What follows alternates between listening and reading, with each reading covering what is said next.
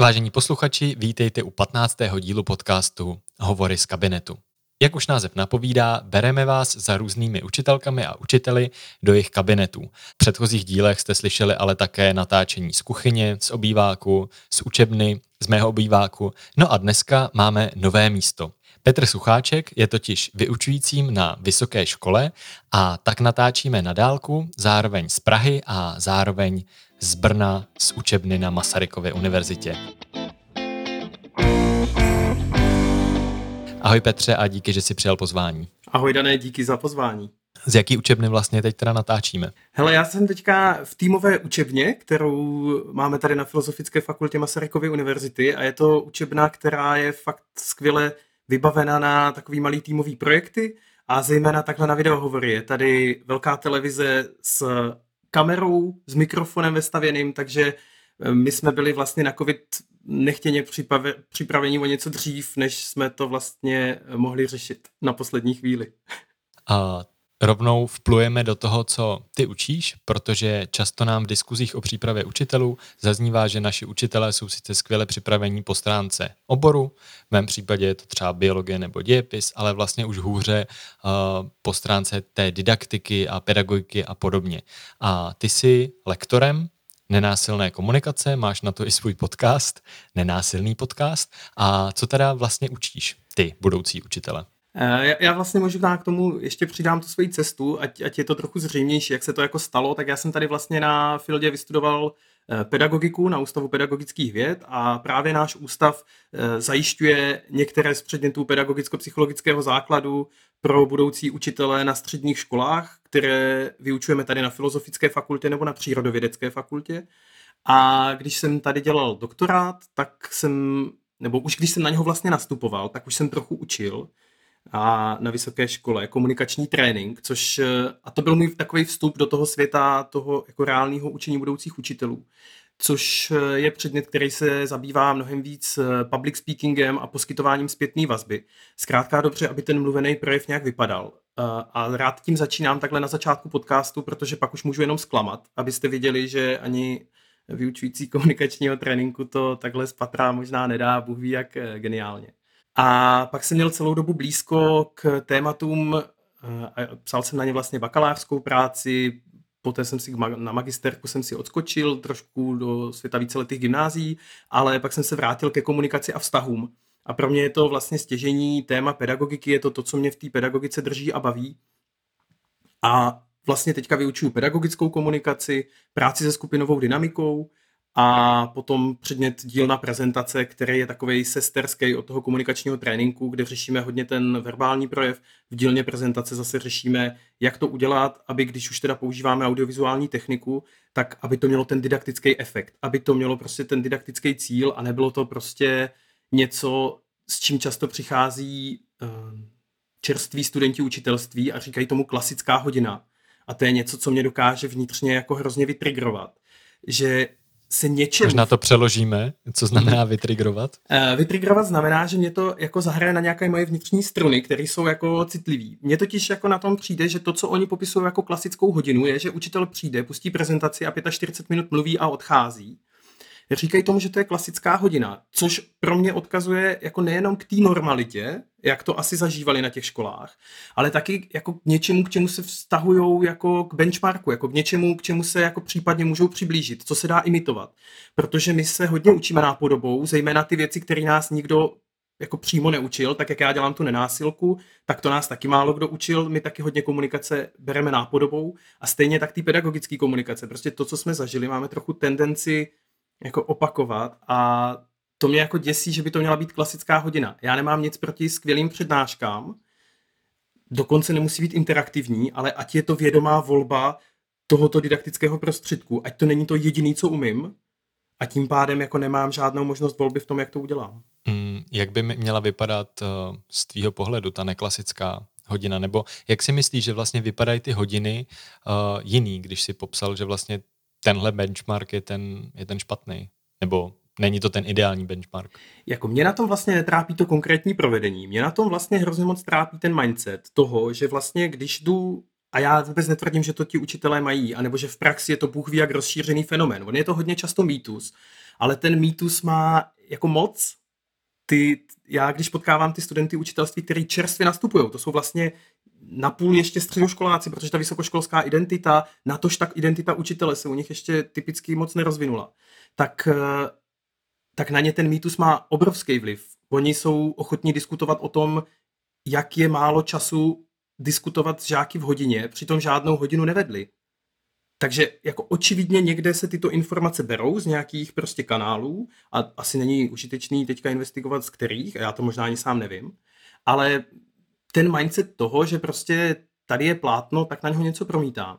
Já a v těch hodinách pedagogické komunikace a něčemu, čemu jsem se věnoval výzkumně tady na doktorátu e, v týmu kolem docentky Šeďové a Romana Švaříčka a Zuzky Šalamounové se jmenuje dialogické vyučování. A to je trošku jiný pohled na to, co se dá dělat. A já ve všech těch předmětech neříkám, e, nebo snažím se dát si velmi pozor na to, abych neříkal, že nějaká ta metoda nebo nějaký ten přístup je jako správně. Neexistují přístupy na něco, existují přístupy, ale to, k čemu je využijeme, to je přece ta naše pedagogická expertíza. A my podle mě máme učit budoucí učitele a sami to máme modelovat, tenhle přístup. Tím, jak my přistupujeme k té jejich výuce, my k tomu máme přistupovat, hele, co je cíl té výuky, co k němu nejlépe povede, co bude mít ty nejlepší výsledky a podle toho plánovat to, co se v té hodině bude dít chtěl bych se u toho zastavit. Jak se tobě daří, nebo jak pracuješ vlastně s tím stanovit si, stanovit si ten cíl? A já, když to vztáhnu k sobě, tak ta příprava na hodiny na základce je jako dost odlišná, pravděpodobně, představuju si to, od přípravy na hodiny na vejšce a, nebo na přednášky na vejšce. Každopádně, jak si vlastně ten, to, co si teď načrtnul, jak si to stanovuješ a jak s tím pracuješ? Hele, pro mě, je, pro mě je zase hrozně důležitý, jako ten kontext tady asi hraje fakt zásadní roli, protože uh, mně se každý semestr mění ty skupiny lidí, se kterými pracuju, což je asi trošku jiný kontext, než když prostě na základní střední škole máš tu skupinu opakovaně, máš i díl v těch předmětech. Takže to od, čeho, to, od čeho já skládám tady to přemýšlení, je, hele, co má být cílem celého toho předmětu. Já na konci tady tohohle předmětu co v něm mám mít. Jo, co jsou ty výstupy, prostě co, co ty žáci mají zažít, co mají umět, co mají znát, jaký prostě, nevím, výstupy to má jako generovat. A podle toho, jaký je cíl toho předmětu, tak podle toho já designuju, co v tom předmětu postupně budeme dělat. A moje přemýšlení stojí na tom, že si říkám, hele, není ani tak důležitý, co budu dělat já jako Petr, ale co budou zažívat ti moji studenti. Já vlastně některé předměty, třeba komunikační trénink, je prostě předmět, ve kterým já v podstatě sedím a moderuju to, co se děje v té hodině, ale já tam vlastně nedělám nic moc jiného, než že to celý rámuju, poskytuju zpětnou vazbu a v průběhu hodiny jednou za čas dám nějaký užitečný kousky drobné teorie. Ale jinak je celý ten předmět jako designovaný tak, že ti jednotliví studenti mají připravený své pětiminutové projevy, ty přednesou ostatním, ostatním dají písemnou zpětnou vazbu, pak na to jeden student dá cílenou zpětnou vazbu. A pak vedeme skupinovou diskuzi na tom, co na tom bylo fajn, co se až tak nepodařilo a co jsou případně ty next steps, co jsou ty další kroky. A, a ten předmět je jako extrémně oblíbený, zdá se, že má velký efekty a zároveň, kdyby jako někdo říkal, hele, co tam ten Petr dělá, no tak Petr sedí na židli, má papíry, dělá si poznámky a na 10 minut vyskočí k whiteboardu a nakreslí, já nevím, nějaký typy struktur prezentací, nebo jak se dají vyprávět příběhy, nebo prostě nějaký typy a triky. A vlastně, no, moc toho tam jako nutně nedělá. Což možná je i spojený, společný někdy s tou výukou na základce. Ty jsi zmínil uh, jména Kláry Šeďový a Romana Švaříčka, což uh, pro naše posluchače jsou jedni z pedagogických výzkumných S v našem českém rybníčku a zmínil si dialogické učení. A co si pod tím představit? A kde o tom hledat? Protože já mám takové tušení, že teď na to vyšla nová knížka. Je to tak? Je, je to tak. Eh, v podstatě myslím si, že to ta jména, co zazněla, jako Klára Šiďová, Roman Šveříček a Zuzka Šalamounová, zejména, zejména tyhle tři a Martin Sedláček, taky uh, myslím si, že neuděláte chybu, když do Google dáte jejich jména a ono vám to vyplivne, protože tenhle výzkumný tým, ta podle mě ta velká síla toho týmu je, že se tomu tématu uh, dialogického vyučování, a já se pak dostanu k tomu, co to je a jak to vypadá v té praxi, tak oni se mu věnují přes 10 let a tím pádem v těch odborných periodikách, ale i v popularizačních periodikách jako vychází eh, průběžně nějaký články, k některým jsem přispíval i já, k většině ne, a teďka myslím, že v roce 2019 nebo v roce 2020 vyšla souborná publikace, která se jmenuje Výuková komunikace. Je to spíš kratší text, myslím, že to má kolem 120-150 stran, na kterým je jako sumarizovaný ty zjištění o tom, jak vlastně vypadá ta výuková komunikace a jak by vypadat mohla. Kde jsou ty, kde jsou ty mm, pákové body, do kterých se můžeme jako učitelé opřít a který udělají případně změnu, která by nám mohla prospět. No a ať se teda dostanu k tomu dialogickému vyučování, tak eh, dialogické vyučování vychází z konstruktivismu, z nějakých myšlenek Vygotského eh, a dalších věcí. Ta klíčová premisa, která tam je a je, je spojená i s těmi výzkumy, je, že žáci se učí dobře tehdy, když o věcech hovoří. To je jedna z těch Vygotského premis a, o internalizaci psychických funkcí a že tím, že o něčem mluvíme, tak tím se to učíme. Ne, že se první něco naučíme a pak ty jako hotové myšlenky formulujeme, ale že my často formulujeme ty myšlenky tím, jak mluvíme. A já osobně to mám tak hodně. Já vlastně na spoustu věcí přijdu, když si povídám s druhýma lidma.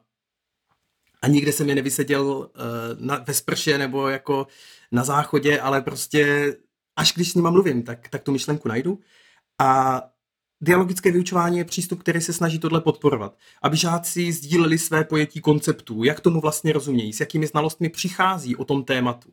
Protože my víme z těch pedagogických výzkumů, že to není tak, že prostě přicházím úplně čistý a vůbec nemám žádnou představu, jak se násobí.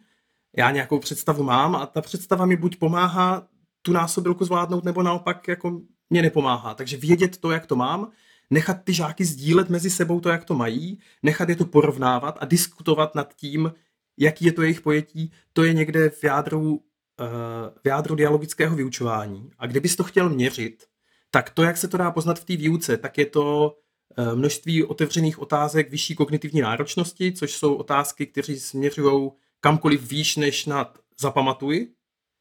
Jinými slovy, bitva na Bílé hoře 1620, tak ta otázka, která by byla víc eh, z ranku, eh, je, kdo a proč bojoval na bitvě, v bitvě na Bílé hoře. A otevřené otázky je jedna věc, druhá věc je různý typy zpětné vazby, nejenom dobře špatně, ale taky, hele, proč to myslíš, jak jsi na to přišel, myslí si to někdo jinak a když říkáš tohleto, tak jak to souvisí s tady tím. Zkrátka dobře využití ty žákovské odpovědi v dalším směřování té hodiny a potom něco, čemu se někdy říká mm, triadická interakce, někdy otevřená diskuze. Zkrátka dobře, je to ve škole docela nevýdaný fenomén a teď tady dělám takový uvozovky, protože ono už se to jako samozřejmě děje. Eh, a to je to, že na sebe tři a více mluvčích reagují po nějakou dobu a není to vždycky jenom ta IRF struktura, kdy učitel položí tu otázku, dostane tu odpověď od toho žáka a hned ji zhodnotí a jde se dál, jako by se nechumililo. A ať to teda celý zaobalím. Uh, dialogické vyučování není správné vyučování, je to velmi vhodný doplněk k tomu autoritativnímu vyučování, který jako stojí, teďka to slovo autoritativní je trochu blbý, protože stojí jako, my si zatím něco představujeme, ale v té pedagogické teorii je to normální termín a autoritativní vyučování je úplně v pohodě a normální. Tak si pojďme říct ještě, co je, co je vlastně v té pedagogické uh, teorii to autoritativní vyučování. Jo, to autoritativní vyučování se pozná tak, že se nestřídají mluvčí, že mluví jenom jeden, typicky učitel a prezentuje jeden správný názor, typicky ten vědecký. Jo, takže vlastně je to takový jako klasická hodina, chápeš? Prostě pustíš prezentaci. Frontální metoda. Jo, jo, jo, přesně tak. A vlastně ideální z těch výzkumů leze to, že se ty přístupy kombinují. Chvilku se prezentují nějaký data, pak se probírají, jak ty žáci to vidí, jak to zažívají, kde to potkávají ve světě, pak ten učitel uzavírá tu diskuzi a zase může jet prostě autoritativní blok. Ty jsi zmiňoval uh, komunikační trénink. A co si vlastně pod tím představit? A jestli to třeba odpovídá na otázku, kež by mi někdo na fakultě řekl, jak mám mluvit s naštvaným rodičem, nebo jak mám mluvit s někým na třídních schůzkách, nebo vlastně jak mám mluvit s žákama? My máme na Přírodovědecké fakultě učebnu, která má označení kódové J4. A Prostor je čtyři jsou naše webové stránky, kde jsou jako velmi voškliví, ale funkční v tom, že schrnují všechny naše předměty. A ty předměty dohromady, když je absolvuješ, a oni jsou v povinně volitelném základu pro studenty učitelství na přírodovědě, kompletně dávají odpovědi na tyhle otázky. V komunikačním tréninku řešíme mnohem víc, jak dobře vystihnout pointu. Jak když něco říkáš na veřejnosti, ať už je to výuka, nebo je to svatební řeč, nebo je to prostě pohřební řeč, nebo je to proslov ve fotbalovém týmu. Teď se nemůžu nezeptat. Uh, vyšperkoval jsi takhle svoji svatební řeč, protože ty jsi vlastně velmi krátce po svatbě. Je to tak, naštěstí uh, moje svatba probíhala v covidu a jediný, komu bych to říkal, je moje maminka a moje maminka stejně plakala, takže tý nebylo třeba nic říkat, takže moje svatební řeč neproběhla, ale díky za tu otázku. Uh, to, co chci říct, je, že v komunikačním tréninku řešíme spíš to jako delivery, jako jak doručit tu zprávu, kterou zrovna chci tak nejlépe, jak dovedu. V pedagogické komunikaci řešíme ten didaktický aspekt, jak z toho udělat co nejlepší pedagogiku, tak jak ta věda postupuje. A pak máme ještě předmět, který se jmenuje komunikace v konfliktních situacích, který právě vychází z toho, jak si mi dal jeden z těch, eh, jeden z těch nálepek jako lektor nenásilné komunikace, tak tam hodně řešíme to, jak právě pracovat s těmi jako vztahovými věcmi víc než eh, s tou biologií, chemií, češtinou, historií, podle toho, co zrovna máš za aprobaci. Pravděpodobně se teď nikomu z našich posluchačů, nebo nechci generalizovat, ale asi většině nepovede, že by se teď rozjeli uh, za tebou na přednášku nebo se zapsali na ten předmět. Ale když bys měl vypíchnout z téhle oblasti vlastně nějaký jako best of nebo best practices nebo uh, představuju si teď toho učitele, co je před nějakou takovouhle náročnou situací. A nemyslím teď, abys vysypal návod, ale vlastně kam se koukat, jako kde se inspirovat, uh, co dělat, když se na něco takového chci připravit. Jako samozřejmě, já ten návod ani nemám, jo, to je, to je asi jednoznač, to je asi jasný a navíc my jsme každý trochu jiná osobnost a tím pádem jakýkoliv poučky a metodiky vždycky musíme ještě šmrntnout tím, jako, jaká já jsem osobnost, v jakém kontextu žiju, co si vlastně sám dovolím a co si nedovolím, co už je za mě příliš. Ale nenásilka přináší podněty, které pro to školní prostředí jsou podle mě hrozně užitečný a důležitý a to je věnovat pozornost lidskému prožívání. A když říkám lidskému prožívání, tak myslím i svýmu, zejména svýmu. Jako mít jasno v tom, co se ve mně děje, co, jaký pocity zažívám, jaký potřeby mám v těch situacích aktivní a taky zaměřit pozornost na to, jak to mají ti kolem. Protože asi existuje nějaká kategorie otravných rodičů, ale oni jsou možná všichni otravní nějakým jiným způsobem a možná zatím mají nějaký svůj příběh a nějaký svoje prožívání, který je k tomu vede. A to neznamená, že mm, nenásilka není metoda na to, jak se vyhnout konfliktům nebo jim jako zaručeně dobře projít, ale je to zvýšení pravděpodobnosti, že se domluvíme, a nebo že když se nedomluvíme, tak to bude s minimem emocionálního odpadu.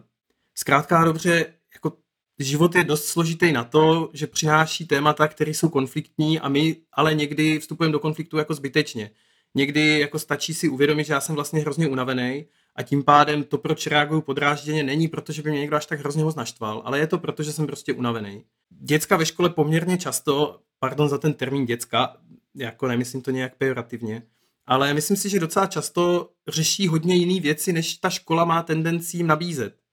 Jo, my, já velmi často se poslední dobou, a to je docela náhoda, se potkávám s těma středoškolákama, typicky v nějakým jako neziskovkovém formátu, že třeba potkám mladý vedoucí ve skautu nebo mladý vedoucí u brontíků a je vidět, jak pro ně to prožívání je téma obrovský. Jo? Oni v tu chvíli se hrozně hledají v tom světě a tak. A ta škola jim ale nenabízí podněty k tomu, jak hledat svoje místo ve světě, jak testovat, kde jsou hranice toho, co už dokážu a co ještě ne, co je OK, co není OK, ale velmi často jim dovede nabízet jako další a další teorie, které pro ně v tu chvíli jako nejsou až tak zajímavé. A já vlastně to, co s těmi svými studenty učitelství, a já vlastně teďka jedu osmým rokem, takže mám za sebou jednu celou generaci těch učitelů, kteří nastoupili po pěti letech do praxe a teď se mě postupně dokončuje druhá, kteří končí teďka magistra tak já jsem plíživý optimista českého školství v tomhle. Já se k tomu jako veřejně přiznávám. Já mám dojem, že, že ti mladí učitelé, kterými, které jsem měl tu čest potkat, a tak jsou připraveni na tyhle výzvy docela dobře, že oni jako počítají s tím, umí nakládat se svýma emocema a nejenom díky tomu mýmu kurzu. To rozhodně netvrdím, že jako komunikace v konfliktních situacích toto způsobila ale mám dojem, že tím, jak je třeba nastavená i ta pedagogická komunikace, že tam hodně řešíme ty věci z toho reálu. Hele, jak zareaguješ, když tam máš v té třídě jako hrozně šikovného člověka, který ale nedá prostor těm ostatním? Jo? A součástí dialogického vyučování je i kolektivita. Že se má víc žáků zapojit, že to nemá být jenom ten jeden snaživý, který pro sebe urve veškerý prostor. A tím, že sdílíme typy a triky, a tím, že uh, a teď ti trochu možná uteču z otázky, ale přijde, chci to říct, tak já jsem si teďka na to našel prostor, pardon. Mně vlastně přijde hrozně zajímavý, že tady v Brně je minimálně situace, že na středních školách tady docela dost chybí učitelé eh, právě těch přírodovědných předmětů. A to, jak to ty místní školy střední typicky řeší, je, že šáhnou po studentech učitelství, kteří jsou někde ve čtvrtém páťáku a dávají malý úvazky. Jo, to jsou fakt často nula. To je nejenom, nejenom v Brně. Super. Já, já totiž nemám jako geografii českého školství, nemám tak, dovedu si, já jsem se narodil na Valašsku a tam je situace ve školství fakt jako hodně jiná. Ta síť škol tam není tak hustá, jo, nejsou tam elitní gymnázia, tak jako v, každým, v každý druhé ulici. Takže já i, s respektem k tomu, že to školství vypadá hodně různě jinde, tak eh, se snažím mluvit o tomhle tak, ať negeneralizuju příliš. Ale mně přijde vlastně geniální, že ti studenti učitelství, i když je to nesystémový prvek, i když asi to není tak, jak by si to pán Bůh dovedl představit, že to je ideální, tak tím, že oni získávají už tu reálnou praxi z reálných škol na malý úvazky, tak typicky se mi zdá, že zažívají mnohem menší šok z reality. Taky mám dojem, že když pak přijdou do školy, tak už mnohem víc žijou svoji identitu jako učitelů a tím pádem nemají tendenci se ptát na otázky, z čeho bude zápočet, ale mají tendenci se ptát na otázky, jak tohle využiju v praxi, k čemu je to dobré. Mají tendenci sdílet svoje zážitky s tím, jaký to bylo, když to vyzkoušeli. A najednou mám dojem, že naši výuku na té vysoké škole to mnohem jako víc zrelevantňuje, když je dobrá. Najednou ty studenti vidí, že to mohli vzít, to, že jsme společně řešili, jaký typy otázek jsou a jaký mají efekty a oni, oni můžou druhý den přijít do sedmičky, tam to vyzkoušet, vidět efekt a přijít další týden na pedagogickou komunikaci a říct mi, Petře, to skvěle fungovalo, anebo Petře, to skvěle fungovalo minutu a pak se mně stalo tohleto, tak my máme hrozně živý materiál a fakt mám dojem, že se teďka díky tomuhle se dějou fakt užitečné věci. Já to můžu jenom dvakrát podtrhnout, protože já jsem vlastně byl přesně v této roli, že jsem začal učit prváku na vejšce a přišlo mi, že to bylo pro mě hodně užitečný hlavně proto, že ve chvíli, kdy jsem dostudoval, což teda bylo po sedmi letech, protože jsem protahoval, tak jsem už měl nějakou tu základní učitelskou zkušenost a vlastně jsem měl nějak základně vybudovaný nějaký učitelský sebevědomí a co se tak jako říká učitelská filozofie, protože když někdo řekl, každý učitel by měl mít svoji učitelskou filozofii, tak já jsem říkal, a kde bych ji asi tak jako nabral? Tu musím nabrat až tou, až tou praxí. A mě třeba přesně tohle pomohlo. A jenom jak si říkal s těma datama, tak se ukazuje, že to je nějaký vzrůstající trend. Já jsem si na to sbíral data v roce 2018 na naší fakultě, a kde se ukázalo, že nějakých 40 až 42, tuším, procent studentů na jakýmkoliv stupni, to znamená i jako bakaláři, i na Vazmak, i, i dálkový, i prezenční, tak vlastně uh, už učili při studiu což je docela zajímavý a asi těžko to, nějak, těžko to nějak hodnotit, ale pro ty lidi vlastně to může být dost užitečný. A stalo se ti, že ti přišli takhle ty lidi a ne, mohli to být lidi, co neučili a, a podobně a dali ti jako zpětnou vazbu, že ta tvoje výuka jim nic nepřináší nebo je na nic, nebo vlastně mě zajímá, jako jak pracuješ se zpětnou vazbou ty jako vyučující na výšce. Já, já to vezmu od, tý, od toho konce a pak, pak to dovedu do začátku snad. Já pracuji se zpětnou vazbou způsobem takovým, že mm, se velmi otevřeně ptám po každý hodině, co si odnášejí, jestli si něco odnášejí a pak se ptám na další hodině, typicky na začátku, jestli něco uzrálo přes ten týden, jo? protože já mám dojem, že jako, ne, dobře, nemám dojem, jako mám na to data, jo? učení se neděje jenom v té třídě, jo? to učení se děje kdykoliv a možná, že jedno YouTube video, když si ho spojím s tím, co říkal někdo někdy na nějaký přednášce, mi docvakne v nějaký uvědomění tak já mám radost, když tohle přinášíme do té výuky jako zavčasu vždycky, jakože ta výuka mi pak přijde provázaná a vlastně s tou zpětnou vazbou o tom, hele, co jste potkali, s tím pracuju. A ptám se taky na to, jestli ten můj způsob toho, jak jim to podávám, jestli jim to přijde relevantní, jestli jim to přijde užitečný.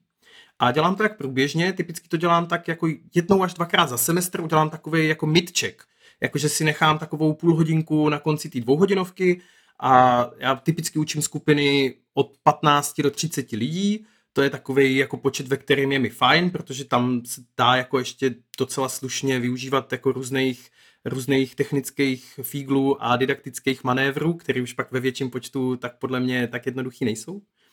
A vždycky se ptám na to, hele, jestli jim ten předmět dává to, pro co přišli, jestli jim přijde užitečný a případně čeho můžeme, co můžeme udělat jinak víc či líp eh, do toho, do toho dalšího průběhu semestru. A na konci semestru sbírám velkou zpětnou vazbu a jako hodně se snažím, abych tu zpětnou vazbu získával ve stejných kategoriích, ve kterých byli hodnocení ty studenti. Já vlastně na hodně předmětech eh, nechávám ty studenty něco dělat a potom ty ostatní studenty, protože jako moc rád využívám kolaborativního učení. Jakože někdo něco dělá, ostatní to pozorují a i to pozorování mě přijde jako hrozně důležitá součást té učitelské identity. Podle mě lajka od profesionála v pedagogické profesi hodně odlišuje to, jestli mají pojmenování na ty pedagogické jevy, které se dějou, jestli si jich umí všimnout. Jestli si umí všimnout toho, že jenom proto, že ten učitel cvaká tuškou, tak to bere pozornost těm žákům a že si toho všimnou. Protože lajci většinou řeknou, to bylo takový divný, ale neví proč. Neví, jak do toho intervenovat. Tak když máme nějaké kategorie typicky, jako co se povedlo, co se nepovedlo a co čeho si všimli a nemají k tomu tady ten pluso-minusový vztah, tak ve stejných kategoriích nechávám hodnotit sebe jako lektora toho kurzu na konci. A na základě té zpětné vazby, kterou potom nějak vyhodnotím, tak se snažím ten kurz případně do příštího roku nějakým způsobem revidovat. Některé ty kurzy já učím každý semestr, takže tam je to hodně rychlý, některé jsou jednou za ten akademický rok, tak tam je to vždycky s prodlevou, tak, eh, tak takhle pracuji s tou zpětnou vazbou. Uh, super, díky za tohle a já tě ještě vrátím uh, k tomu, z čeho si mi utek. Uh, mě vlastně zajímají ty zdroje, uh, protože píšem vždycky uh, do toho, do toho dílu, kam se lidi můžou podívat a zajímají mě ty zdroje, kam se má podívat ten učitel nebo budoucí učitel právě k tomu, můžu to schrnout, jak, jak lík komunikovat. Hele, užitečný zdroj mě přijde prostě ta základní kniha Nenásilné komunikace, a přijde mi užitečná nejenom do té učitelské praxe, ale přijde mi taky učitel, jako užitečná do praxe sám se sebou. Jo, to je, jako přijde mi, že mít jasno v sobě, mít jasno v záměrech, který tady chci naplňovat, um, mít nějaký pojmenování pro to moje prožívání, pro to prožívání těch žáků, tak to mně přijde, že je super. Jo, to je, to je jedna věc. Jak se ta kniha jmenuje a kdo ji napsal? Uh, Marshall Rosenberg a jmenuje se Nenásilná komunikace. Není to složitý, jo, není v tom trik, jmenuje se to fakt Nenásilná komunikace. A Eh, nakladatelství Portál teďka vydává několik, jak celou sérii knih z nenásilné komunikace. Teď právě mám na recenzování nenásilnou komunikaci v praxi, eh, tak se jmenuje ta kniha. A tak těch českých překladů čistě nenásilkových knih je hodně. A další, další knihu, kterou bych doporučil, ta podle mě asi v češtině ještě není, ale mám ji moc rád. Přijde mi, že je fakt dobrá. Jmenuje se How Learning Works, eh, jak funguje učení a ty kýveš teďka, my jsme na Zoomu, takže my se vidíme a tvoji posluchači nás nevidí, tak ta knížka mě přijde jako velmi geniální v tom, že popisuje jako velmi jednoduchý základní evidence-based přístupy a principy, který jako když si to přečteš a seš ochotnej se svou praxí nějak hýbat, tak ti dávají jako velmi jednoznačný rozcestníky, kterou cestou se vydat. No. Já bych možná k tomuhle jenom podobná knížka doplnil co funguje ve třídě, kterou nedávno teď přeložila edukační laboratoř vlastně na základě výzkumu dat překlopený tak, aby si to mohl přečíst každý vlastně co funguje ve třídě, prostě co říká současný výzkum. A ty si pravděpodobně ve vší své skromnosti nezmínil teď ten svůj podcast. A mě by zajímalo vlastně, proč by si, pojďme, uh, nestyďme se za to, uh, pojďme do toho naplno a s hashtagem uh, spolupráce pojďme říct, proč by si posluchači hovoru z kabinetu vlastně měli poslechnout nenásilný podcast.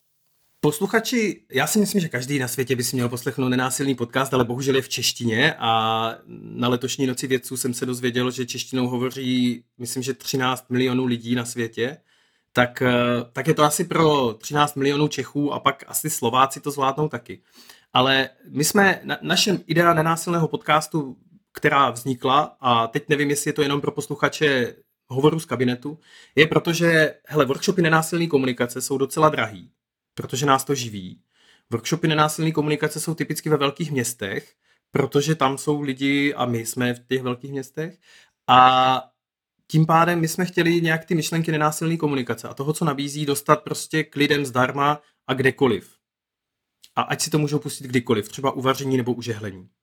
A nenásilná komunikace, to, co dává mě, tak eh, a mám dojem, že může dávat lidem kolem, je nějaká orientace v sobě samých a v těch druhých a nějaký, nějaký jazyk k tomu, jak navigovat v složitých situacích jak sám sebe, tak celou tu situaci jaký vyhodnocovat, jaký, eh, jako ono to není moc po slovech, ale někdy jo, jako jaký slova použít, kdy se do nějakých konfliktů pouštět, kdy vlastně spíš si říct, hele, teďka nemám kapacitu, jsem fakt unavený a v tomhle stavu to nemá smysl.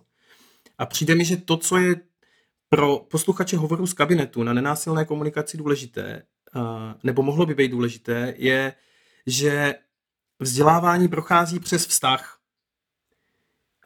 A zase na to máme i výzkumná data. Takhle to zní hodně EZO, ale ta výzkumná data říkají, že když nefunguje základní nastavení jako pravidel v té třídě a pokud my se neschodneme na tom, co tady spolu děláme, tak se té pedagogice moc nedaří. To je neustálý jako přetahování se o to, jak to bude vypadat.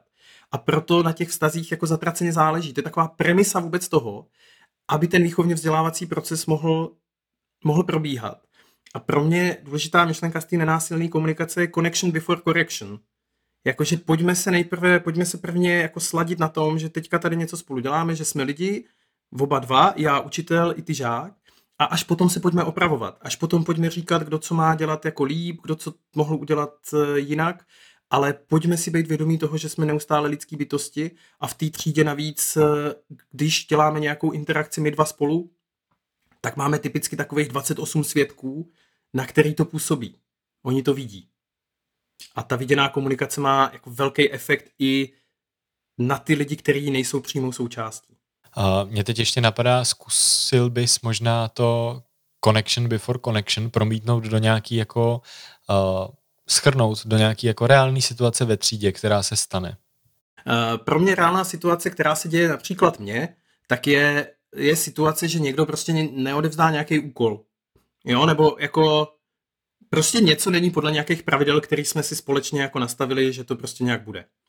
A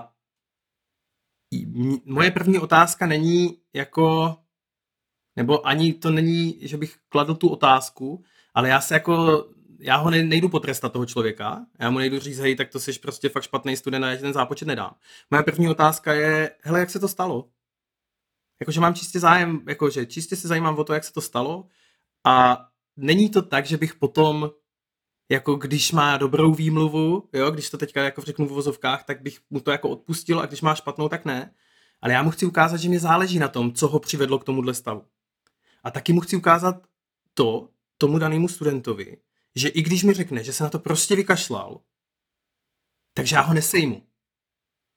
Já mu neřeknu, jak si to jako dovoluješ tady prostě neudělat úkol do pedagogické komunikace, takhle důležitý předmět, prostě navíc to učí takový frajer jako já, jo, prostě takhle já jsem důležitý a ty se na to vykašleš, jo. Prostě pro mě to je, OK, co s tím navrhuješ dělat? Jo, jako jak se k tomu postavíme? Doděláš to nějak, jako ně, ně, něco s tím uděláš, anebo prostě se na to vykašlem a ten zápočet nedostaneš? Cajk. Pro mě jako ta volba toho člověka, a zase, jako říkám, na té vysoké škole máme tuhle svobodu podle mě trochu větší, jo. Ale já respektuju volbu toho člověka. Můžeš i neudělat úkol a mě zajímá, proč se to jakoby stalo a já nepotřebuji být tvůj nepřítel, nepotřebuji se na tebe povyšovat a říkat ti, hele, já z pozice autority a moci ti teďka říkám, že jsi špatný student a teď za to budeš trpět. Protože to není něco, co podle mě je něco, co já mám vyživovat ve vzdělávání. Tady ten typ jako přístupu toho, že někdo z pozice autority ví, jak je to správně a tím pádem má možnost hodnotit druhý lidi v tom, jestli oni jsou dostateční. Jako jestli jsou dost dobrý lidi. Jo. Uh, vlastně mě k tomu napadá pro tu moji školní praxi, jaký znám, co dělat ve chvíli, kdy ta druhá strana vlastně jako nechce přijmout tu zodpovědnost, nebo není ochotná přijmout tu zodpovědnost, nebo to tak vypadá v tu chvíli. A jak se vlastně zeptat, tak abych, eh, abych neposiloval to špatný?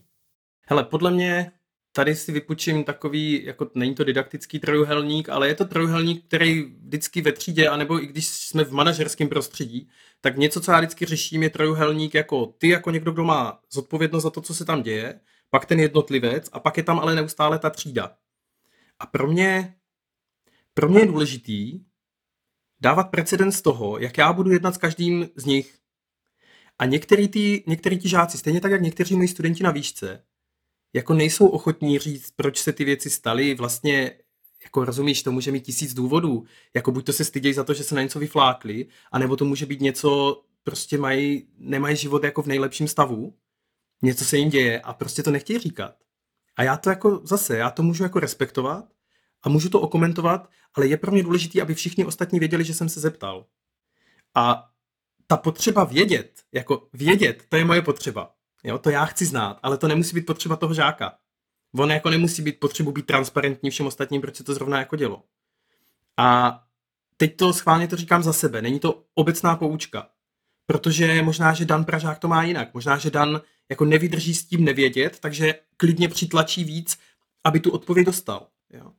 A nebo někdo. A je, to není dobře a špatně, ale je to zase o tom, že já jako vím, jak chci působit a jsem si vědomý toho, že když něco udělám tady jako s tímhle žákem nějakou výměnu, všichni ostatní to vidí a abstrahují z toho, hele, co se asi stane jim, kdyby náhodou podobný téma otvírali.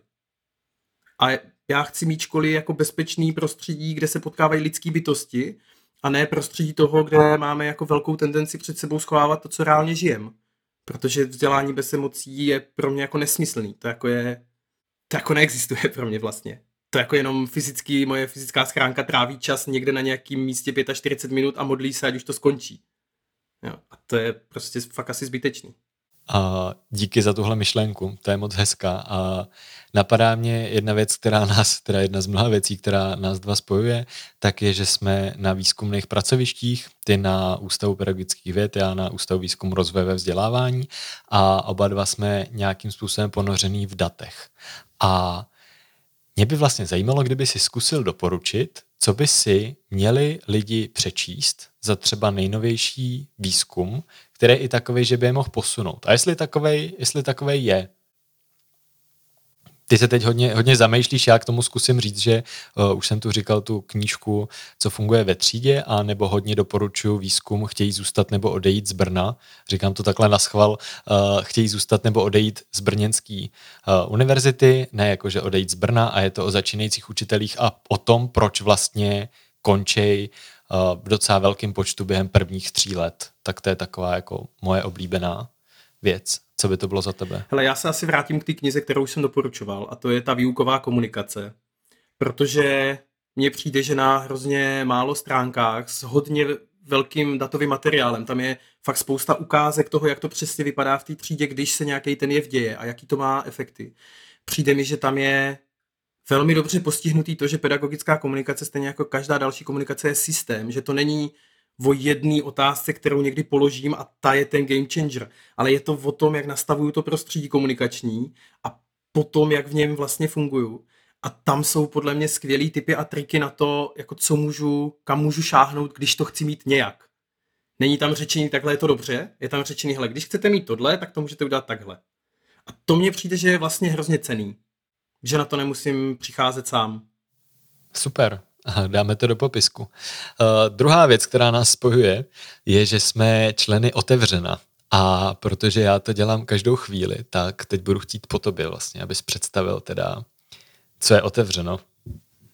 Já ti můžu říct, co je otevřeno pro mě, protože um, je otevřeno oslavilo, my natáčíme 6. prosince, tak včera otevřeno oslavilo páté narozeniny a já otevřeno registruju asi celých těch pět let a zároveň někdy v průběhu těch pěti let jsme měli blížší vztahy ve smyslu, že jsem třeba pro otevřeno nebo pro radu dělal nějaký drobný workshopy, ať už se to týkalo zpětní vazby nebo nějaký pedagogický komunikace. A s Tomem Čaklošem, předsedou hnutí, jsme se potkávali i na modulu, ve kterém jsem taky učil zkušenostně reflektivní učení tady v Brně. A tím pádem mám o otevřenu nějaký jako nějakou představu o tom, kudy šlo a kam se vyvíjelo, ale to, co to, kde se naše cesty protkly s otevřenem a tam, kde spolu ladíme, tak to je právě inovace výuky budoucích učitelů, což je jenom jedna z částí, co dělá otevřeno, ale je to ta část, do které jsem se zapojil aktivně a je to vlastně covidová záležitost, protože jsme si poprvé s Tomem volali o téhle o věci, o tom, že otevřeno schání Mm, jak tým, který to bude dělat, ale taky finance pro to, aby podpořilo dobrou praxi a inovace na pedagogických fakultách, tak mi o tom volal podle mě někdy v prosinci 2019 a nějak jsme to jako rozebírali, bavili se o tom, jaký tam vidím podněty, jak by to mohlo vypadat a v březnu jsme si definitivně plácli na to, že tento program povedu a to, jak já vidím otevřeno, je právě z téhle pozice, proto o tom mluvím a nepředstavuju celé hnutí, protože Otevřeno má pobočky na spoustě pedagogických fakult, kde lidi dělají práci, do které já vůbec nevidím. A tím, že jsem v podstatě nováček, protože jsem v otevřenu 9 měsíců a všechny ty měsíce jsou online, tak je hrozně těžký se s těma lidma potkávat. Tak to, co já vidím, je zejména snaha otevřená inovovat výuku na pedagogických fakultách směrem k tomu, aby děti na základních školách potom a taky středních školách zažívali kvalitní výuku, aby se učili radostně a aby se učili relevantní věci. A k tomu otevřeno přistupuje způsobem, že aby to tak mohlo být, tak my tam potřebujeme mít připravený učitele na to, aby to mohli dělat. A proto intervenuje nějakým způsobem do výuky na pedagogických fakultách. Ty jsi mluvil o tom, že jsme na ty změny scháněli uh, i nějaký finance a vlastně tady se dostáváme ke konkrétnímu projektu, který vedeš a kterýmu velmi silně dopomohla nadace, nadační fond Avast a to je otevřená výzva. A ta nám teď skončila. A co se v ní teda stalo vlastně? Hmm, tak já se pokusím moc nerozkecat a vejít, vejít v tomhle stručnej. Ale trochu historie si neodpustím. Hele, uh, v loňském roce se potkal nadační fond Avast s otevřeném a nadační fond Avast uh, má program, kterým se snaží podporovat inovace ve vzdělávání a líbilo se mu, co dělá otevřeno. Tak nadační fond Avast poskytnul nějaké prostředky otevřenu na to, aby ty myšlenky, které sdílí obě dvě tyhle organizace, uh, maximalizovalo, jo, aby je dostalo do praxe. A tak vznikla otevřená výzva, ve které máme možnost uh, rozdělit 3 miliony korun na inovaci výuky na pedagogických fakultách.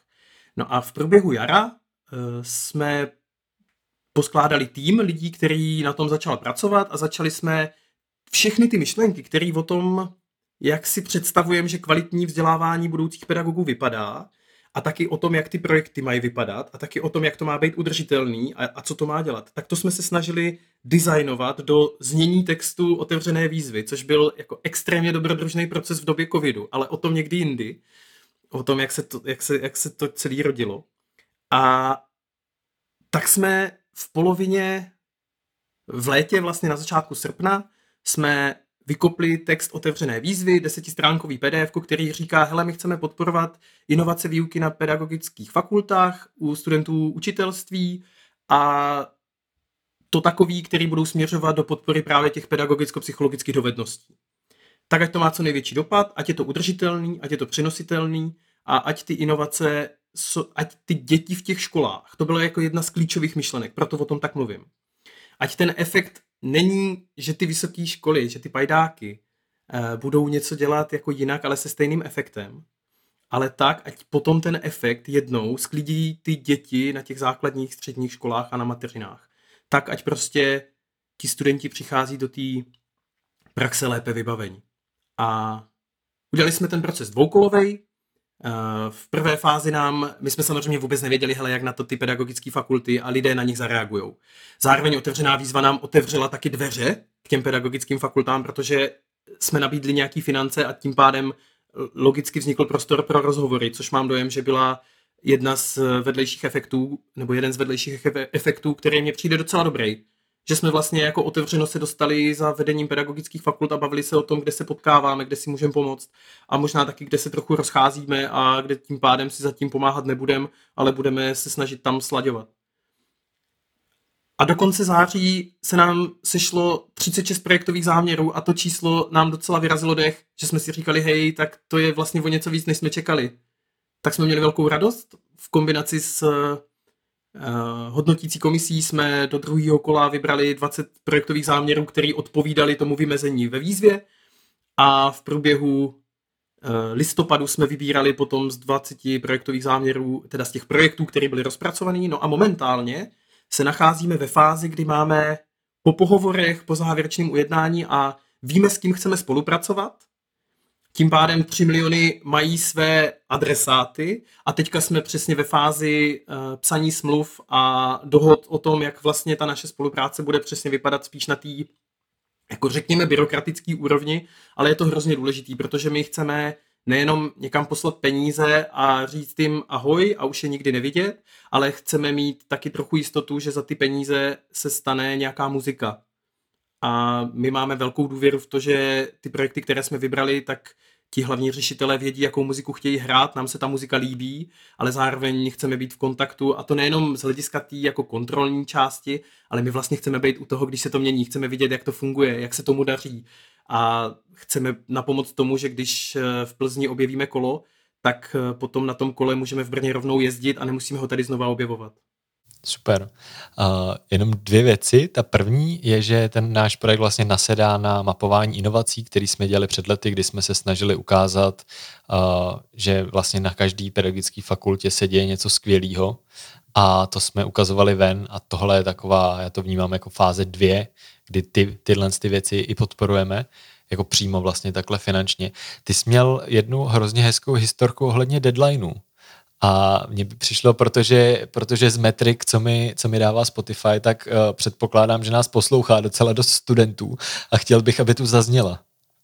Uh, tak, já, tak já k té historce přidám trochu jako kontextu, abych dostal uh, své pověsti lektora komunikačního tréninku.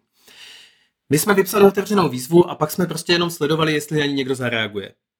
A to byly docela jako krušní dny, protože je v tom hrozně moc energie, máme v tom hodně peněz a máme v tom taky hodně jako času a máme v tom hodně očekávání. A ty projektové záměry se moc jako netrousily. Jo. A my jsme tu výzvu vypsali 13. srpna a postupně do konce srpna nám přišly dva projektové záměry, které byly dost špatný. A tak to jsme byli fakt jako na vážkách, jestli jsme jako neudělali chybu velkou někde a nejsme si jenom vědomi, protože nutno dodat, nikdo z nás není kovaný v tom vypisovat takovýhle grantový schémata. Jo, my prostě všichni jsme spíš pedagogové a nadšenci vzdělávání než eh, psáči takových dokumentů. No a pak nastal poslední týden a dva dny před odevzdá, před deadlinem jsme měli 18 projektových záměrů a říkali jsme si, hej, 18 to je slušný číslo. A v den deadlineu se nám přihlásilo dalších 10 projektů, takže jsme skončili na těch 630. Polovina projektů byla odevzdána v posledních dvou dnech. Potom jsme vybrali těch 20 do druhého kola. A druhý kolo bylo ještě drsnější, protože v, tam dva dny před koncem deadlineu byly snad dva projekty. A všechny ostatní, všech těch prostě 18 projektů dalších tam naskákalo v posledním dni a den předtím. A nemůžu jmenovat, ale jeden kolega, to je můj velký oblíbenec, ten odevzdal, protože my jsme měli ty formuláře online a měli jsme je nastavený na to, že o půlnoci se prostě zavřou, tak projektový záměr do prvního kola odevzdal 2351 a projekt do druhého kola odevzdal 2358. A co musím říct, má to šťastný konec, je mezi podpořenými projekty. A tím se rovnou dostáváme k tomu asi nejzajímavějšímu. Vlastně uh, co se teda změní, nebo jaký jsou ty podpořené projekty? My, eh, já zároveň teďka mluvím v trošku pokorné pozici, protože my jsme teďka ve fázi vyjednávání těch smluv. My víme, který projekty podpořit chceme, ale ještě jako nemáme podpisy na těch smlouvách, tak eh, to, co teďka taky řeknu, je trošku jako SRO zatím v tomhle čase, ale možná, že v době, kdy vyjde tato epizoda, tak už, už, to, bude, už to bude kodifikováno a bude to, bude to černé na bílém. Hele, máme hroznou radost z toho, že je to hodně barevný, je to hodně diverzifikovaný. Jsou tam projekty, které inovují předměty jako třeba zážitková pedagogika. Nebo třeba na tom, jak, jak vycházet a jak vlastně se vzájemně učit s romskými žáky. Je tam taky, jsou tam předměty, které cílí uh, do didaktik. Didaktická dílna v Liberci, didaktika ze čtyř perspektiv v Praze, inovace celého vlastně toho psychologického a pedagogického základu, tak, aby ty předměty na sebe dobře navazovaly. Ten projekt je můj jako velmi oblíbený, to se asi přiznám, už to nevadí, já jsem navíc nebyl v hodnotící komisi, tak ten je přijde skvělý. Stejně tak ale jsou tady projekty, které inovují na studentské inovativní projekty využití technologií ve vzdělávání, kdy zejména tady v té covidové době je nejspíš asi jako užitečný podívat se na to, jak ty technologie fungují, který můžeme využít a jakým způsobem. Nebojme se prožívání. Je další jako z projektů, který právě dostává to prožívání do té přípravy učitelů, aby ti učitelé byli schopni pracovat s žáky způsobem, který není jenom ten jako obsahový, ale taky, hele, ně, něco nám to dělá, nějak se tu máme, nějak se tu pravidelně potkáváme. Využití videozáznamu. Jo, další věc, reflexe praxí. Tak to je ta barevnost těch projektů, který vlastně jsou naznačený a v nejbližší době se na stránkách na webu otevřena určitě objeví ty projekty, včetně anotací, které tam máme, takže tam vlastně si od každým tom projektu budeme moct zjistit víc. A teďka vlastně v následujícím roce a půl je to období, ve kterém se ty projekty budou realizovat, v podstatě půl roku na přípravu a v dalším akademickém roce bude ta inovovaná verze toho předmětu a v průběhu vlastně tady toho roku a půl budeme pořádat nějaký konference a setkání, některá z nich budou určitě veřejná, takže koho by to zajímalo a chtěl by sledovat tady ten průběh těch inovací, tak rozhodně dostane příležitost. Super, díky za tohle. Blížíme se k závěru a mě by zajímalo, když bys, protože doufejme, že všechno dobře dopadne a tenhle díl půjde ven před Vánoci, když bys mohl nadělit českému školství nějaký dárek, co by to bylo? Já mám vždycky rád tady ty lehké otázky závěrem. Konec konců Nenásilný podcast bude před Vánoci snad vydávat díl s jedním velmi inspirativním učitelem, kterýmu jsem na konci položil podobnou otázku, tak mám radost, že jsem ochutnal vlastní medicínky.